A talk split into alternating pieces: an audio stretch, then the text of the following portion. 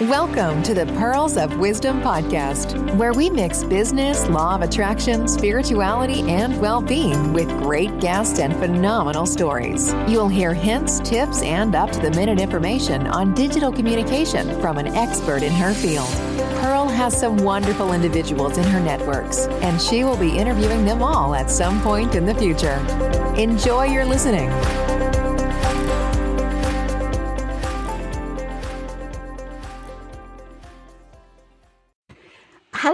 And welcome to the Pearls of Wisdom podcast. Now, it's been a while since we've had some wonderful, wonderful guests, but I've been waiting especially for this lovely lady that we are speaking to today.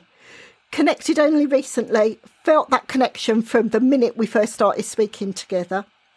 Today, my wonderful guest is Rachel Rachel Gotto. She's a clinical hypnotherapist, an elite life coach, a speaker, and an author.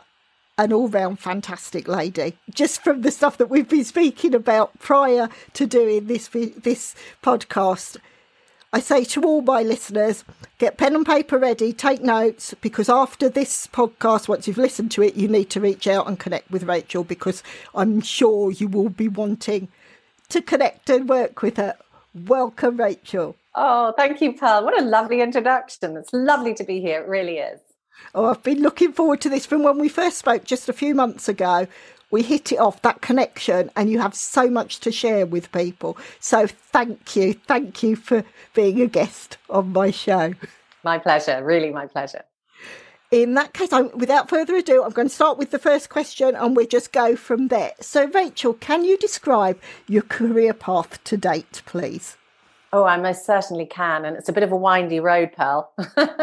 How long have we got? um, so, actually, my career began probably when I was about 23 for the first time.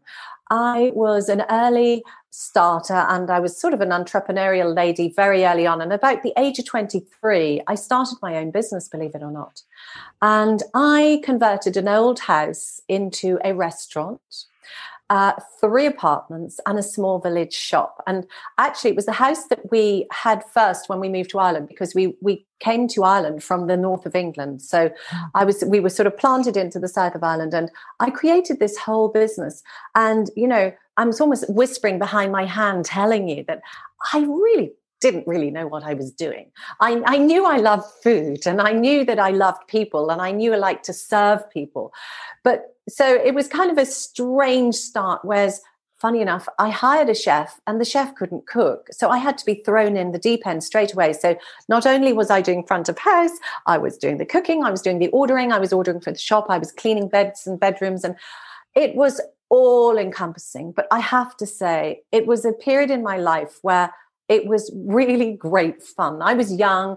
I worked 24 7. I I probably went to the pub after I'd finished. You know, it was really a fantastic thing. But looking back now, I'm 51 now. I'm looking back and I'm I'm looking back and saying, well, good on you, Rachel. That was not a bad start. Um, so that was the beginning of my career path, Pearl. And then it took a bit of a dive for about, gosh, 20 odd years. And the reason being was that once I got this restaurant up and running, and it was it was quite a popular restaurant. We we lived by the sea; it was on the pier, so we had lovely fresh fish, and it was a really popular place. And we were actually we had an all girl crew, which was unusual at that time, and a lot of people were intrigued by a restaurant one run by women. So we were early sort of feminists in that way. and um, but what happened was, sadly, when um, I was 24, I think, um, my my gorgeous brother Dominic uh, got diagnosed with bowel cancer at the age of 26, and we were very close. We'd gone our separate ways, but emotionally we were very close. We'd we'd survived, and I say survived. We had, yes, we'd survived a very tough childhood uh, with a father who was quite dysfunctional and in a country that we hadn't really been cemented in properly. And it wasn't easy. And Dominic and I clung together in many respects. So we were like what we call the Irish twins because we were actually only born a year apart. So we were the Irish twins and we we we came out of this childhood together. He went one way, I went the other, but we were quite glued together emotionally. And so he returned to Ireland at the same time that I did. I began to open my restaurant, and he came back to Ireland to do other work. And um, sadly, his diagnosis was not only a blow to him, it was an enormous blow to me. And I immediately galvanized into action. And what I did was actually, I sort of sidelined the restaurant and I went straight into caring for him and straight into being there for him and supporting him. And he decided in his wisdom at age 26 not to have conventional treatment. And you know we we'd had quite an alternative upbringing and i can really understand his mindset. We were some of the first people to grow our own food. Uh, you know we kept hens for eggs. Uh, we used herbs. So we had come from that sort of background. Yeah. but um, it was his decision and i supported him in it what we did was we actually traveled the world looking for a cure for his cancer. So we ended up in Mexico for quite some time. Um, on a dietary regime, the Gerson Clinic. It's world famous now. Anyone who look, wants to look it up, and the Oasis of Hope. They were doing very alternative, um, well, I should say, complementary and adjunctive cancer therapies because they also used chemotherapy as well. Um, so we traveled quite a lot and a long way. And we went to Germany to a clinic in Germany. We went to clinics in Ireland, all seeking a cure for his cancer. But sadly, it wasn't meant to be. And the progression of disease continued its, its awful march. And until actually he died in my arms with my mother and um, uh, when he was 28 and I was uh, 26. So that was a, a huge blow to me and when Dominic died, it was quite literally as if part of me went too.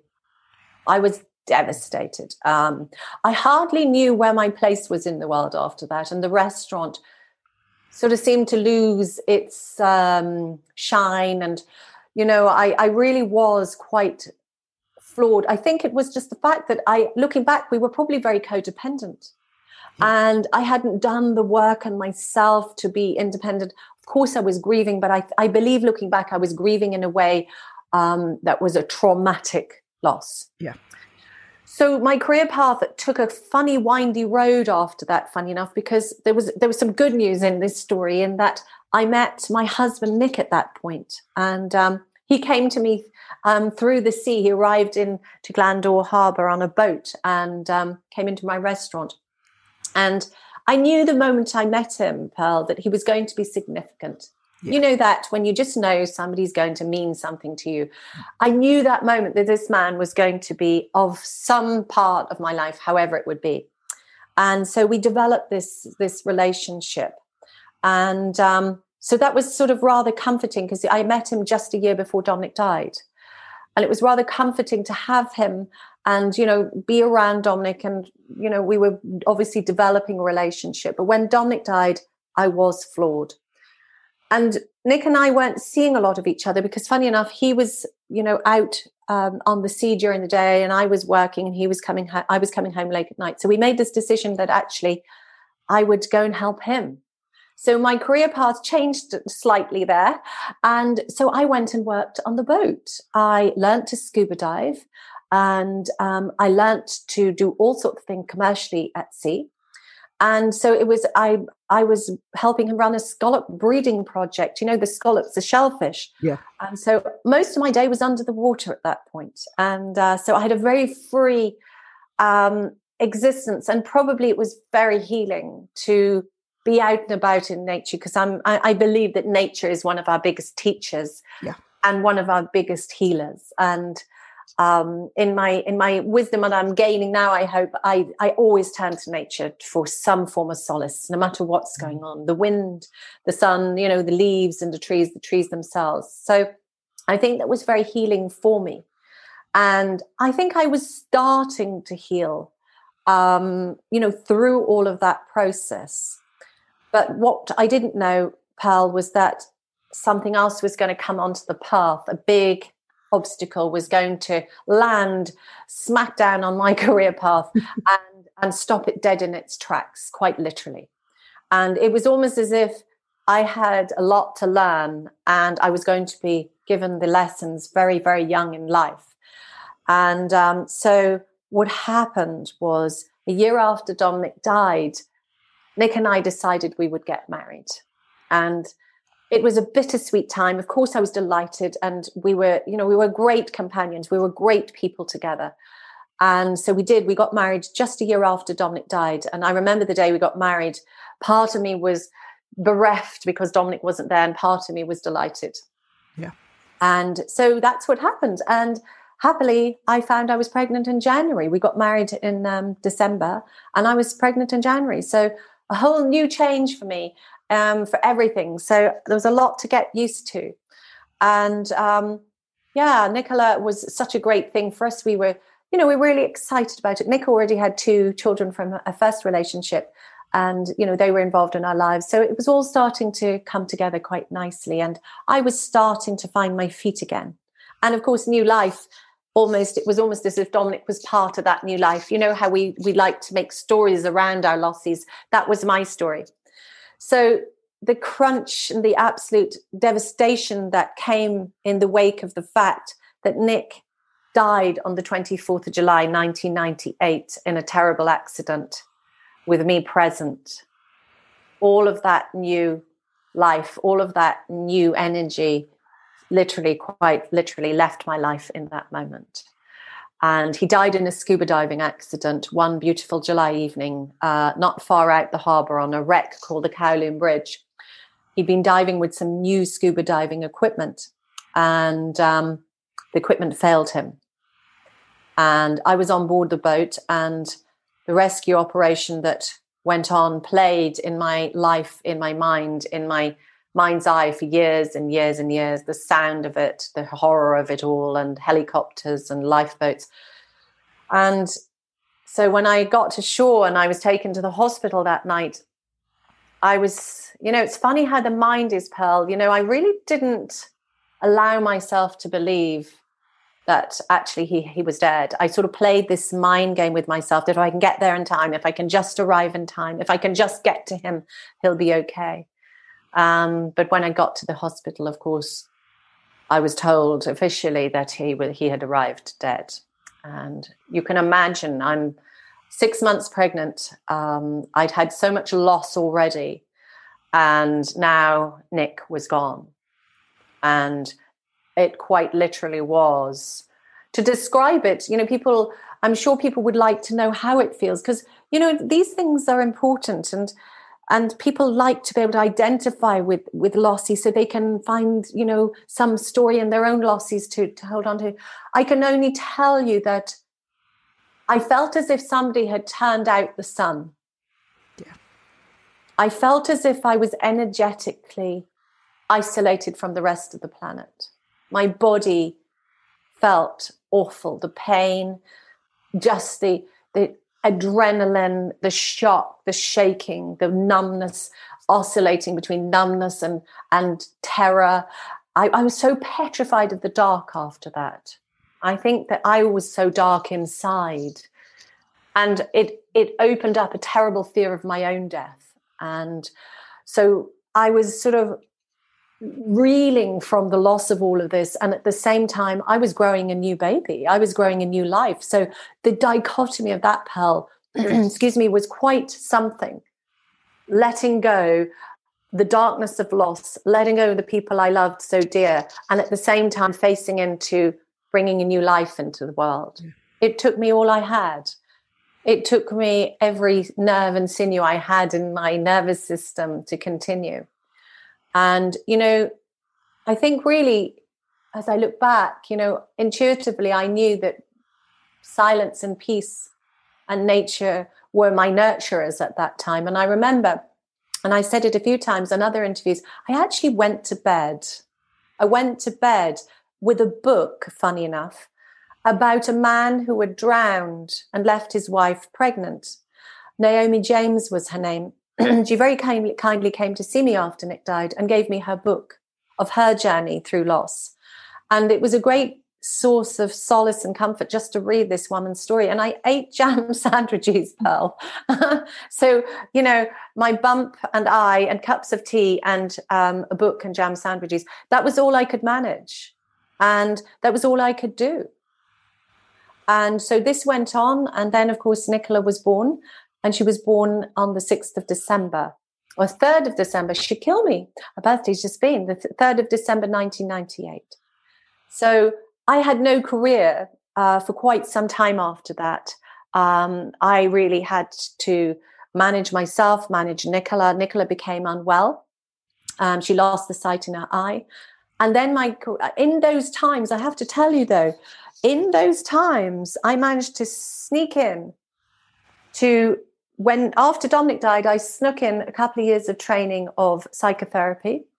Uh, then Nick died, and I was left without that. After Nick died, I attempted to train as an acupuncturist, and I'd done two and a half years of acupuncture.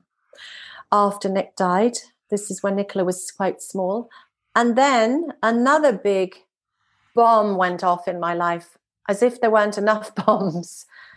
And I knew that things were going a bit funny, Pearl, but you know, when you've kind of had a really tough childhood, when you've lost your brother, when you've lost your husband, when you've given birth to a baby, when when things have gone so badly wrong there, you don't really uh, notice nuance of changes. You're sort of almost punch drunk. So I didn't notice that when I jumped the car sometimes and I couldn't drive the car, I couldn't figure it out that anything was really wrong because I never slept. Nicola, I had PTSD, we now know. Uh, Nicola didn't sleep. So things were going funny. And, you know, I started to lose the use of my legs at night going to Nicola to give her a bottle. And I never thought that there was anything terribly wrong with me. I just thought it's trauma, it's grief, I'm miserable, life's tough. This is just a grief response and exhaustion and loneliness and all the things that go with what's happened. So I woke up one morning on my back with Nicola sitting on me and she was screaming, Don't die, don't die, mummy. And that was at a time when then I really couldn't ignore that things were a bit odd for me any longer. And I was rushed by ambulance to the local hospital and I was diagnosed with an inoperable brain tumor, a benign inoperable brain tumor. And so, if we're talking about career paths, I think uh, you'd probably safely guess at that point in time that actually there was no career heading my way at all at the moment. Uh, I had a very busy um, employment, which was actually to try and stay alive. I had an AVM, which is called an arterial venous malformation. They're quite rare and they're a benign growth in the brain, but unfortunately, they generally keep growing and they're known they make themselves known usually through a burst aneurysm or sudden fatality or a stroke or something like that. So mine was a grade six and you know it's almost as if i'm the cheerleader. You can't get any bigger than grade six.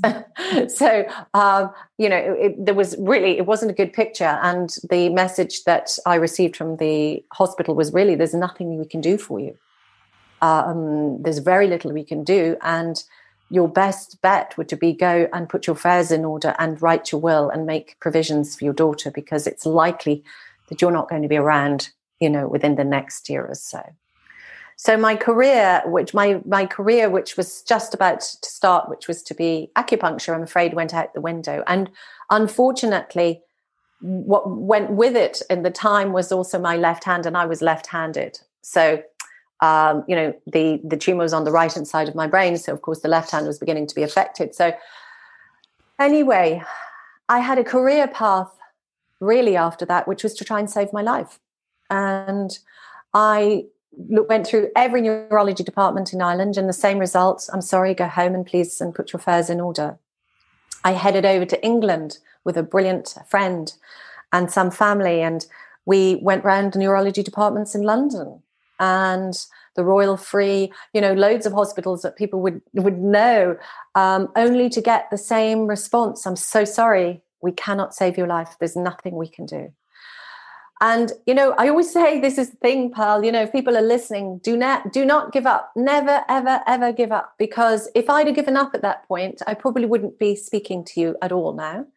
But I didn't give up. And then there was a chance introduction to a neurologist who knew a surgeon in Bristol who was known for maverick neurosurgery. And I got in touch with him and he wrote to me and he said, Yes, I'll give it a go. These are your chances of how, how it's going to go. Your chances of survival aren't great, but if you do, blah, blah. And the, thing I never really read in that letter, Pearl, was it did say, I, re- I wish I kept the letter now.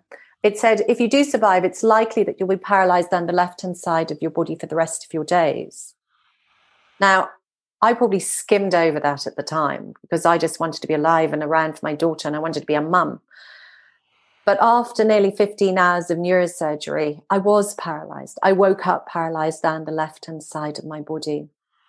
And that was a long journey. I can tell you the devastation that that brought on top of everything else was. I cannot tell you the darkness that came into my life when I woke up and I realized, oh my God, it's true, I can't move.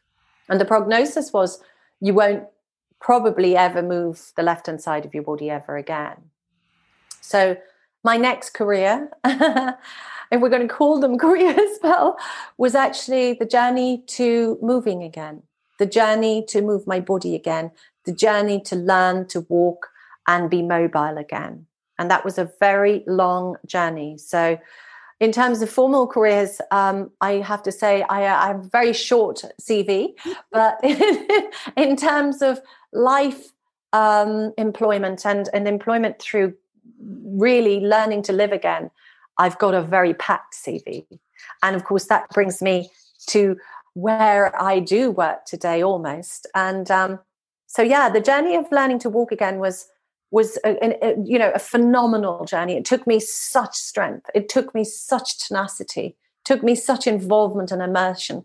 And never giving up again. That you know that drive to stay with that drive to keep keep going. And i'm really proud to tell you that i walk perfectly. I've just got a slightly weak left leg.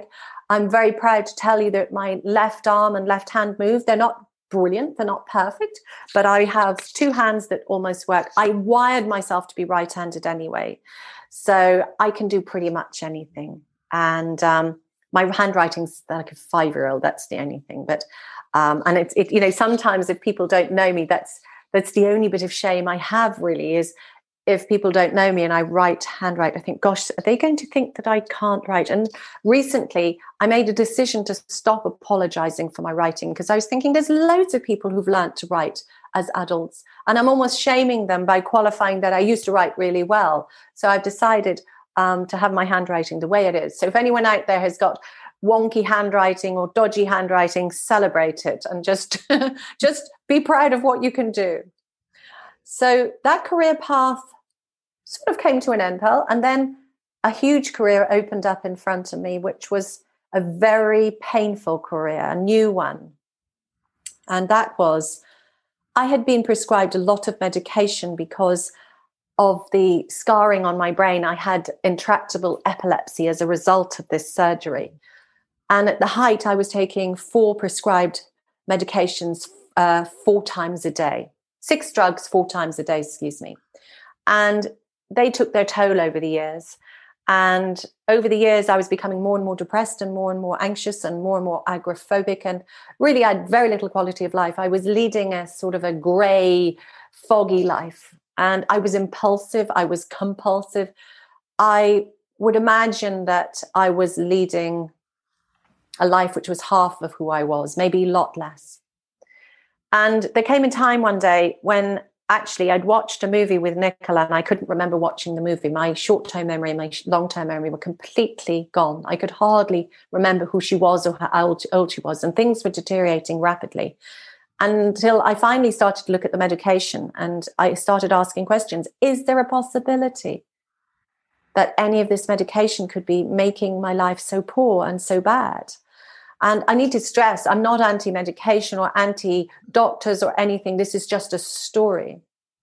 Anyway, it transpired after transpired after a lot of uh, examination and a lot asking a lot of professional opinions. One doctor said, "There's one drug here that could be making your life really bad." And it was called Frisium. Now, I didn't even know the word benzodiazepine in those days. Now we know a little bit about it now, mm. but I knew nothing about benzodiazepines. But uh, over a seven year period, I had become an accidental addict. Yeah.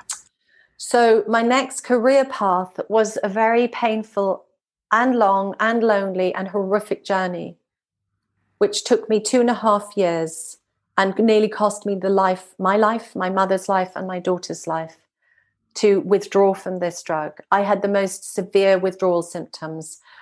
And the medical profession really didn't even understand it to the degree that I was experiencing it.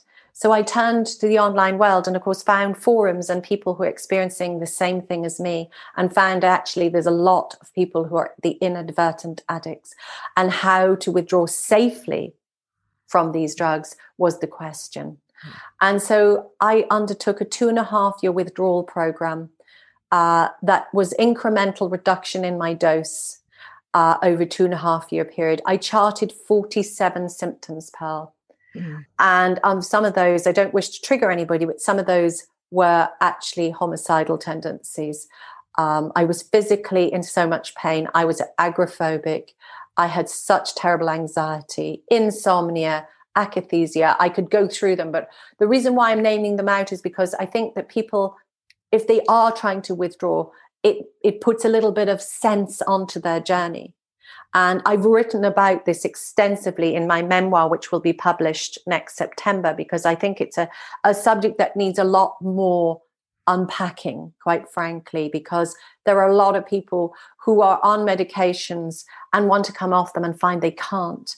And whether they, do they turn? Because coming off physically dependent drugs is so different to coming off uh, recreational drugs, which you can cold turkey. It's horrific, but you're not going to be in physical danger. If we cold turkey off medications like benzodiazepines, there is a physical danger to your life. So there are incidences where people have uh, had fatalities from this. So I would just stress that a slow, long withdrawal is the safest way.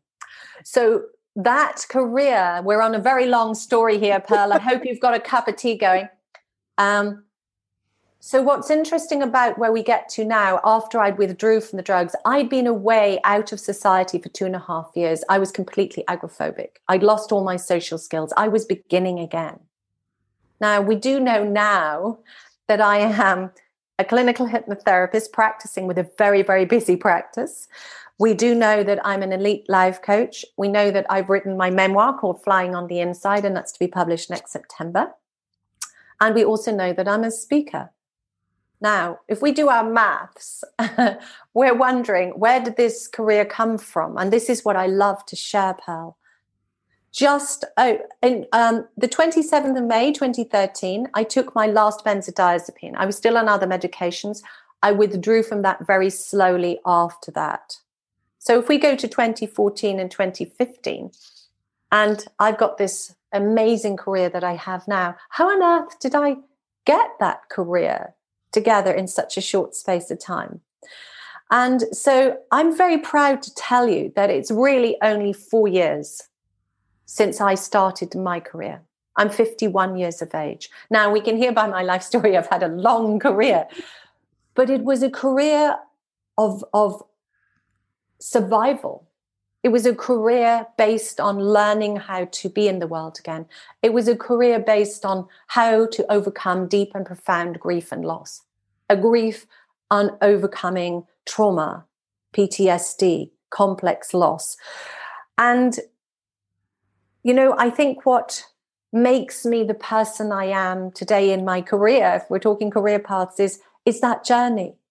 I have my qualifications, of course, um, as a clinical hypnotherapist and coach and therapist and all of that. But actually, it's my career of learning to be in the world again, my career of recovery, my career of overcoming loss and coming to peace with losing the people I held most dear and being a single mum into the bargain. So now I work full time helping other people. And I think all of that, Pearl, was if we're going to use the word God or universe, you can, we can use them interchangeably. I don't mind at all. I, I don't see there's any difference in my mind. That I was being prepared for a life of service.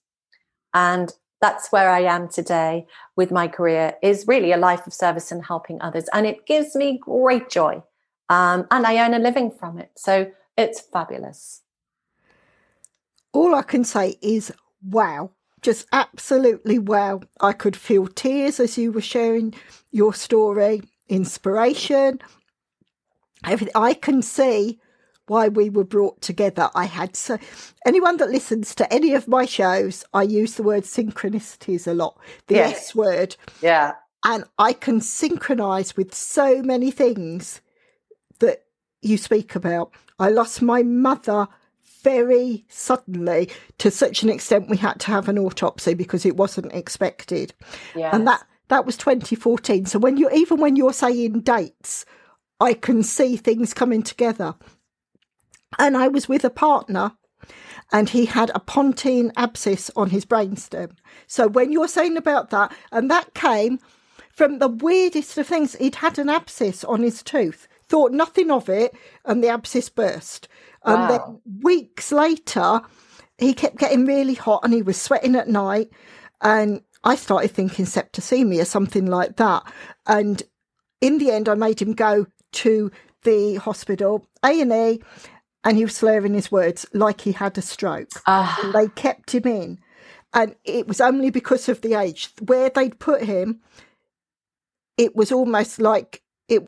If he'd have been much older, they'd have completely ignored it. And they said, no, we're going to do uh, a MRI. MRI.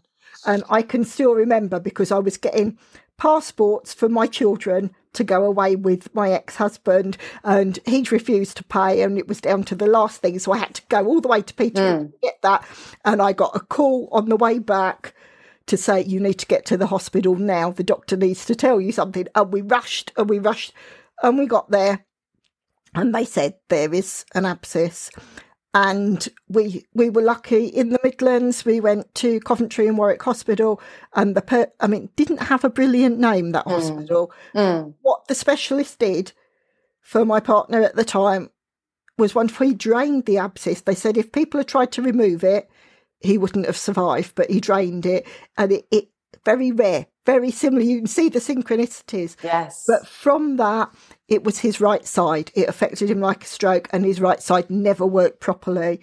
And so I became his carer. And it just, mm. that you can see the synchronicity. yes, you can. Similar. And even when you started from where you started your career, we are both entrepreneurial. I, I went the long way round and I did my degree as a mature student. I was down to do law at Cambridge and it all went to pot. So then I redid it and I studied English. And not only did I do my degree, I was a single mum at the time going through my divorce and I set up my first company all at the same time. And I see so many similarities Yeah. Well done. it, and this is why I can see already. I see the start of a very long friendship because we can see so Absolutely. many Likewise. Likewise. and it's i mean to the listeners that that this is such a special special interview already people are going to come back and re-listen and they will get something different from each mm. each of your answers because there's so much that you have to give and you are truly truly inspirational and i can't wait for your memoirs to come out. Can't wait at all. And I will be shouting from the rooftops as soon as everything's published so I can say, You've got to read this. Well, the thing is, Pearl, as well, um, I've written it in a way that is is very open and honest, and um, I haven't hidden anything. And I had to think very long and hard about how I would write it because um, I wanted to give people permission to be honest and truthful. That's the thing. And so, and firstly, thank you for those lovely words. Um, but you know, I, I will look forward to you promoting it, and it'll be exciting to have it out there.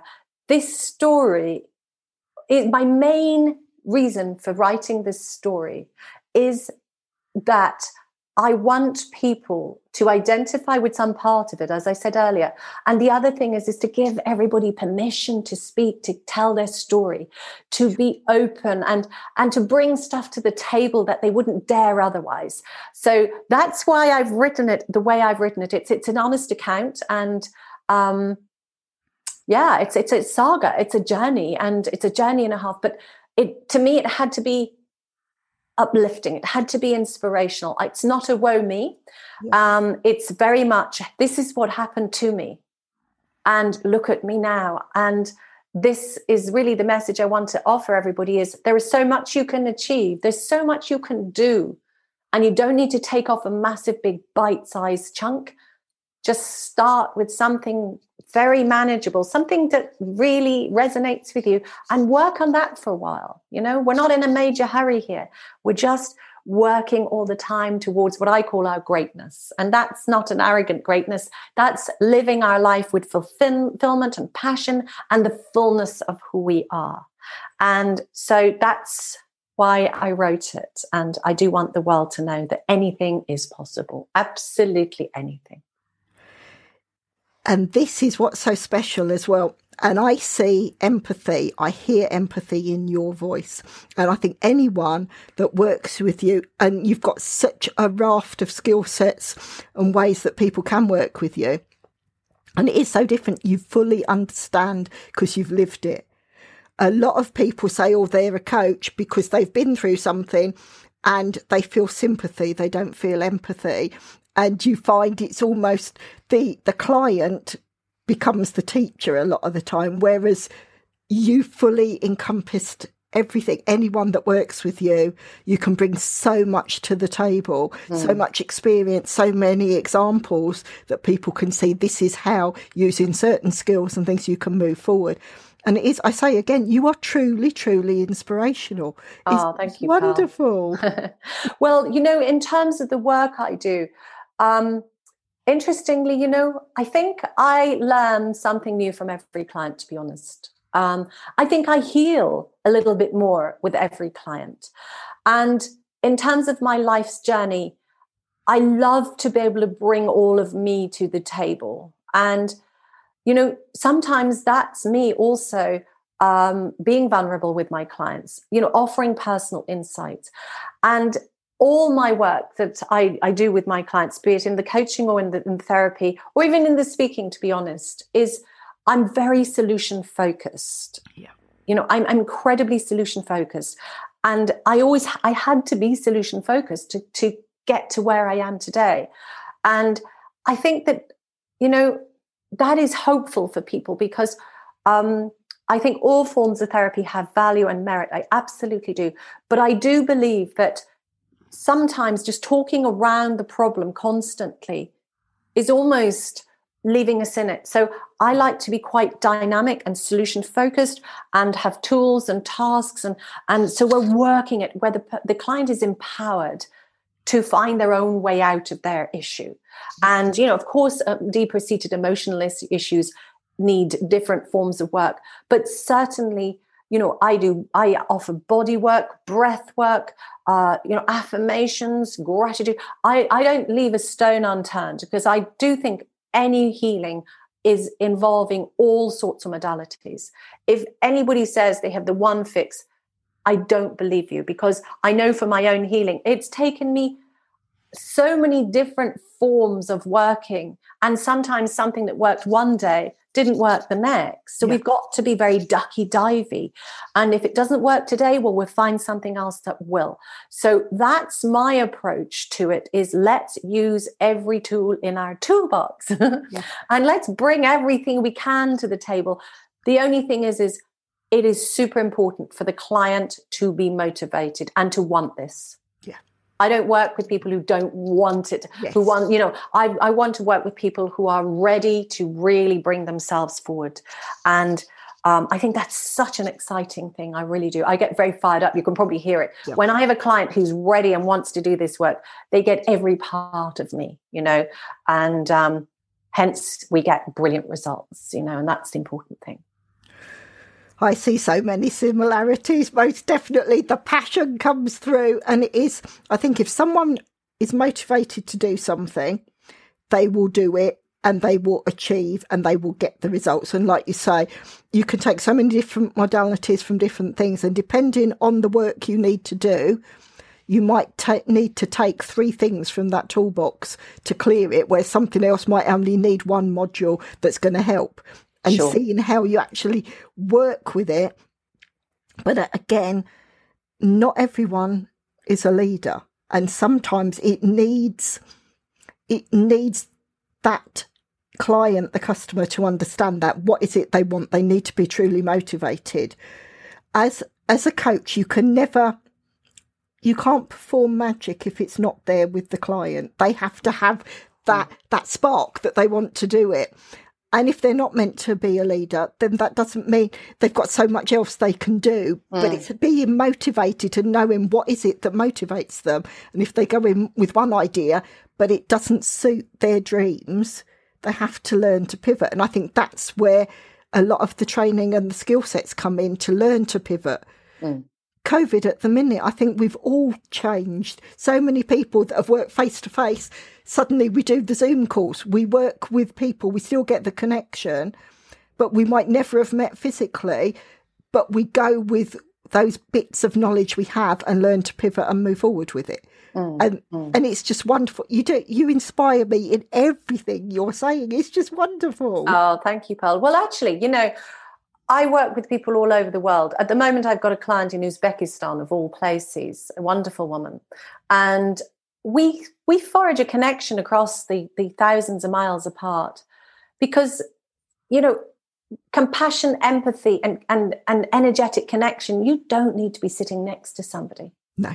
You know and that's the beauty about it. And if we're going to go into the ethereal and the spirituality of all that we'll be here all day because i believe that we can call somebody in energetically so quickly in our work. So i i mean i would much rather see people on the one to one but that's you know that's not going to be possible for quite some time. And in a way we're more accessible to people because we are working on online and so much more more can be so much more information can be offered and you know and so on and so on. I but i i absolutely if you have the will if you've even got a seed of a will you don't have to be fully fledged you know in in terms of motivation because some people when they're depressed and anxious motivation is is, is sort of something they're trying to grasp onto yeah.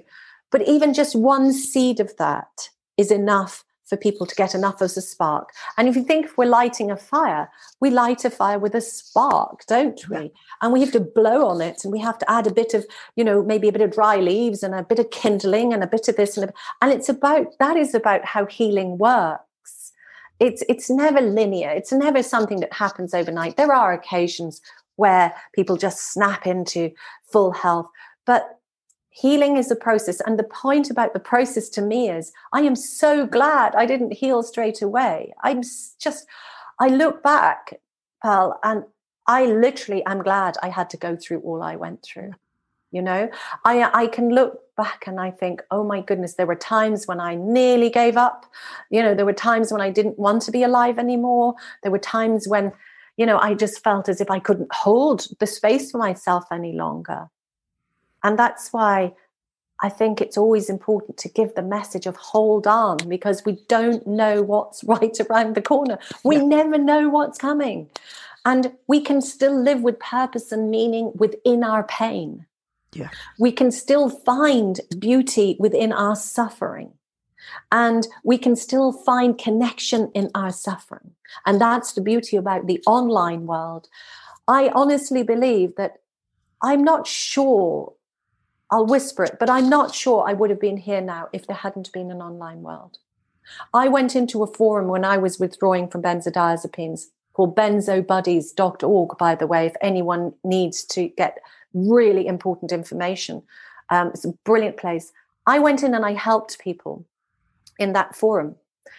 That helping people online when I was unable to leave the house gave me purpose and meaning. It gave me a job to do.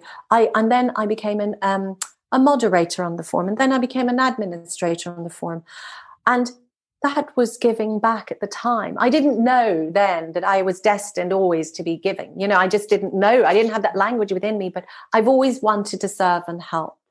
And so our online world, I think, is a it's it has it's, it has you know it's got a two-headed sort of um, sword really in a way because it can be so damaging the lights and you know not walking around we're sitting sitting around so much but we do reach more people. And we we people more people can have community.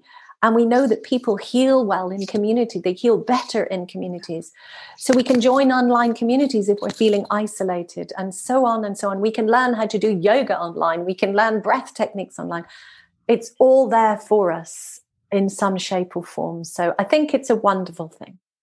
It, uh, I couldn't agree more. I mean, my corporate background is digital communication. so online is just perfect, but seeing how you use that and taking that little bit and adding it to your toolkit, seeing what skill sets you need to grow and taking it a bit at a time, but also seeing on a global scale that there are people that you can connect with that are mm. feeling mm. the same thing. I go back to the COVID thing. So many people have changed how they think, spent time to take, to look within and see what can I do for myself and see the difference. I mean, I, I've seen, yes, where, where I realised from corporate, my body said, no, stop, you've done too much. I used to work mm. stupid hours. Mm. But I'm one I'm one that if it's if I truly believe in it, I will give 150 percent, 200 percent all the time.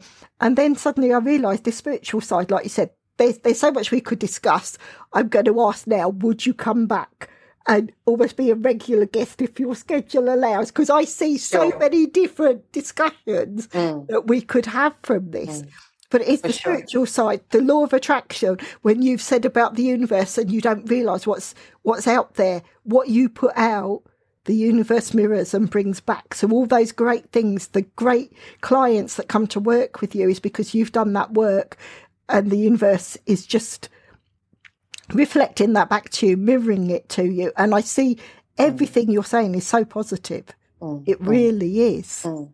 Oh, absolutely. And you know, it, it, you know, positivity people say oh i can't be positive or you know that i don't feel positive or it's it's not for me and you know i i always say well start small you know and my my my biggest one is we breathe today we have breath in our bodies to me that alone is a fabulous thing and you might say to me well that's okay when you're in a you know, feeling great, Rachel. And, you know, and I'm saying, no, I actually turn to that when things aren't great for me. And believe me, just because I'm a therapist doesn't mean to say I've got a perfect life. I still have to work on myself. And I do every day. I am relentless. I love working on myself. But to find some small thing that you can just work on, which is, I have breath today. That means I'm alive. Okay, that's a start. And then you just build on that and build and build and build and build on it. And the internet gives us access to all of that. We're, we're, we have wisdom at our fingertips. We've got books. Um, actually, I have a couple of books here as well. Um, you know, so we, if we're interested, if we, if we have some form of a vision, if we have some form of motivation, if we have a need to be around to serve somebody else, if whatever the reason or the motivation is, you can build on that and grow it to a point where you truly do live life with fullness and growth and purpose on nearly an everyday purpose, um, basis. Oh, I love this, and I say this again, and I'm saying it throughout this interview. You are so so inspirational. Oh, in thank what... you. I don't I don't intend to be. I just want to give that message that you know there's an awful lot of living to be done, guys, and we have to get out and live it. It doesn't happen by accident. It doesn't happen by miracles. We just have to do it. We have to do the work. And I'm living proof of it. Um, you know, I'm I absolutely am living proof. And people say to me, Oh, but Rachel, you've got some special powers. I wouldn't have that ability. And I'm going, Oh, yes, you do. Yeah. Because, you know, what is it? Necessity is the master of invention. Is it what's the what's the phrase? something I, like I that. that is, yes. yes. So, but I mean, yes, it was. I had a necessity. I had a reason. I had a purpose. But mostly, I wanted to live. I wanted to live most fully. I wanted to live with purpose and meaning, and I had to work for that. Of course, I wanted to be around my daughter. And that's a given, you know. And she is one of my greatest teachers, incidentally, as well and i think we can learn a lot from the young people today in many respects mm. they have they have a vision that is different to ours most definitely. Now, this interview, normally I have a whole list of questions, but we've got into so much depth, I'm going to jump and ask a few questions. Now, you mentioned books, and oh, I yes. know like you've written books, so I will ask you. Can you name three titles of your favourite books and why you've chosen them? Because this is one of my passions, and I, I just I just love to see what it is that you'd recommend, please, Rachel. Sure. Well, um, there's a book actually. I, I I wasn't able to read for about 10 years um, after my brain surgery. My brain just wouldn't take in reading. So I have the joy of being able to read again, which is to me, I'm a passionate reader as well. I love books. But there's a book that stands out that's a novel that stands out from pre pre sort of I think it was after Nick died I think I found this book and it's called A Fine Balance by Rohinton Mistry. Now to me he's a fabulous author and A Fine Balance is an epic saga set in India and it's about the nitty-gritty of living in a massive um, metropolis of people and in cities and smells and sounds and all that's attached to living in India. To me, it was one of the most marvelous stories that I got lost in. And if anyone is is a novel reader, likes reading novels, it was written probably about 15 years ago. Fine Balance by Rohinton Mistry. You will be sent for days. It's thick as well. So if you like a decent book to get into. So that would be a novel, but um, I probably don't read many novels anymore. I absolutely love books on personal growth, anything to do with the mind, neuroplasticity, neuroscience, um, and also about uh, mindful and Buddhist practice. And um, a lot of my my own personal practice is centered around mindfulness and coming home to myself and my body, and um, of course uh, gratitude and gratitude lists and how to be grateful. So I just brought two books with me because I thought I could get into a whole list. Um, also, I'm very interested in the this field of epigenetics. I'm not a scientist by any manner of mean. How could I? I wouldn't have time to be a scientist with all the surviving I was doing. But there is um, a wonderful man, and I've been to see him, and um, he's called Bruce Lipton. Um, he's a PhD, and it's called the Biology of Belief. Now, mm. this is um, about the science behind epigenetics, and epigenetics came on, came after the Human Genome Project. And basically, what the breaking down of it is, they used to think that our genes controlled us. They used to think that with our with our dose of genes, that's how our life would play out. So if we had a propensity to should we say cancer or anything that that's probably how it would, would run this is a very simplistic version because i'm not a scientist but what epigenetics tells us is that yes we may have the predisposition within our genes but we can alter our gene expression by what we think and what we visualize so therefore it's the power of our mind and what we choose to think controls our gene expression so what that says to us in effect is that we have more control than we thought over our emotional health and our physical health. Now, when I found this book, it was like the lights went on because, as we know, I was paralyzed down the left hand side of my body. I have rewired my mind and my body for me to be physically moving again. How? Because I'm some miracle? No, because our brain is plastic, because our brain can put down new neural circuitry and new neural pathways. So that to me was one of the most exciting books. It's not too scientific. It's quite accessible to the, um, you know, average person because I'm, I, you know, if, if I can read it, I'd say most people can. And the subtitle is Unleashing the Power of Consciousness, Matter and Miracles. I found it a phenomenal book. It was so liberating and it explained my recovery to a certain degree as well. Yeah. So, and also it's a reinforcement that we must choose to think positively. We must choose to visualize ourselves healthy and well. We must visualize our, you know, our whole healing mechanism. We should visualize our cells eating up rogue cells. We should visualize all of that and choose to expect the best, choose to be positive, choose to populate our worlds and our minds with things that are positive and forward thinking because that's what we create health how we create health in our body. So i thought that was a very exciting book to bring to the table. So that's the biology of belief by bruce lipton. And i'm um, a great uh, follower of the um, buddhist leader thich nhat hanh. And um, I've been on a silent retreat with the monastics from Plum Village, which is where Thich Nhat Hanh um, has his monastery in France. Well, actually, he's back in Vietnam now because he had a stroke. He's he's in his late eighties now. But I chose. I have quite a few of his books, but The Miracle of Mindfulness by Thich Nhat Hanh. Um, and this is, you know, it's it, it's a beautiful book by a you know Thich Nhat Hanh is a Buddhist monk, and it's it's how to acquire the skills of being mindful, how to utilize it, and what is the benefit of being mindful. Now, as a clinical hypnotherapist, um, I know that the mind can be off thinking all sorts of terrible things and reinforcing all sorts of negativity in our minds. And so I do know that if we employ the mind with mindfulness and being in the moment, this very moment that we have now is there's only really you and me, Pearl, and you know, there's nothing else. The whole world has receded away from us. Our brains are focused at the task at hand, which is having this gorgeous conversation.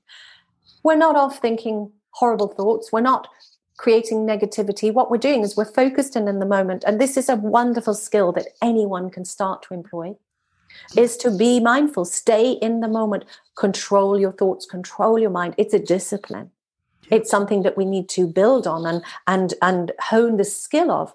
But we can remove an awful lot of negativity and stress and anxiety by literally staying focused in the moment. So this book, The Miracle of Mindfulness, and it's a classic guide to meditation, right? And mindfulness. I think if we had these two books on our shelves and then a decent novel for for, for the fun times, um, I think we could go, you know, quite a long way to bringing ourselves into feeling that we are actually in charge of our minds and our thoughts and what we visualize. So there's my three books for you. Oh, this is absolutely, absolutely wonderful. And I know we're getting quite close on time, so I'm going to ask you one more question. But like I said, I have already asked if you'd come back because I, I, I see a whole series of discussions. Now, uh, this is the longest question that I've I've written, so I have to take great big breath, deep breath when Do I, that. when I read it out. But it, I think it just would end this interview perfectly. Rachel, if you could share a great meal with anyone, alive or dead, what would the meal be and who would it be with? That's such a great question. And, you know, I really like it. And I'm, I'm, I'm going to disappoint you in my answer, I think, actually, because most people pick somebody famous or, you know, pick somebody that would have, you know, great wisdom to share. I actually would like to ha- sit down for dinner with my grandmother on my father's side. I never met her. And there's a lot of um, difficulties in my family of origin. And I would love to sit down with that woman and be able to ask her, where did this all begin? What do you know? How can you tell me about family patterns? What can you tell me about your parents? Um, and I would just absolutely love that because I think it would be very healing. And I know nothing about the lady. I just know that she was very strong charactered. But I'm obviously living the legacy of of her parenting and so on and her parenting behind. So for me, I would like to sit down and have dinner with my grandmother and learn more about my family of origin and what informs them and what are the patterns that came down through the DNA and what are we responding to and what can we heal. Oh, love that. Love it. And this is, it might surprise you to know, most of my guests, they all choose a member of their family. Do they? That's and interesting. That, and that's where I feel that I'm picking the right people that resonate and sharing the stories. And the whole idea of saying, yes, you sit down round a table and break bread, as it were, you actually get dialogue, you get a conversation. Whereas if it's that you're listening and you're just speaking to someone, you don't always get the dialogue that you do when you're enjoying a meal. So that's why I put all that together just to see. And lovely. I see a whole series almost where I get guests to talk about what would the questions be asked sat around that table and how would you work with the answers and everything. It's just. Oh, it's, I think it's, it's a good wonderful. question. Yeah, it's a great question. Thank you for asking it. It's really good.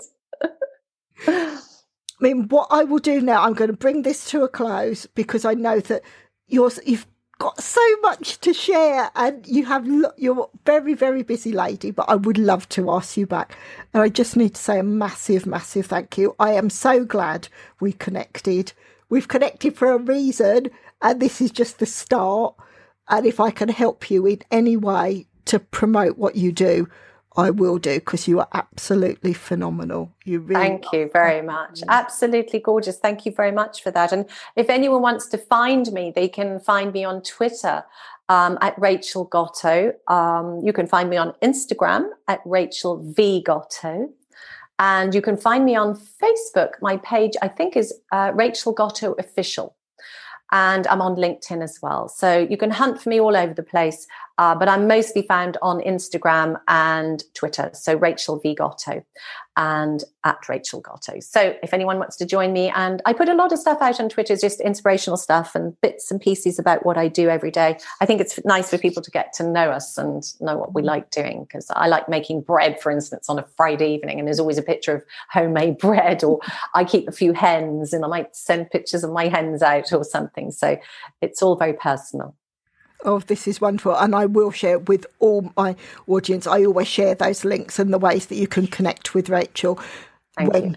the um, episode airs. So you can go through and link with that. And I say, do it straight away because this lady is so gifted. There are going to be people coming at you from everywhere to say, yes, please, can we learn some more? Because you are Good. you're inspirational. Thank you so much. Pal, it's my pleasure entirely. Thank you for inviting me on your lovely show. Thank you. Thank you for listening to the Pearls of Wisdom podcast. We hope you have enjoyed the content shared. Please share with others who would like to enjoy these interviews and discussions. If you would like to support the podcast, please follow the link in the episode description. If you want to be a guest on the show, reach out and let's discuss next steps. Until the next time, enjoy your listening.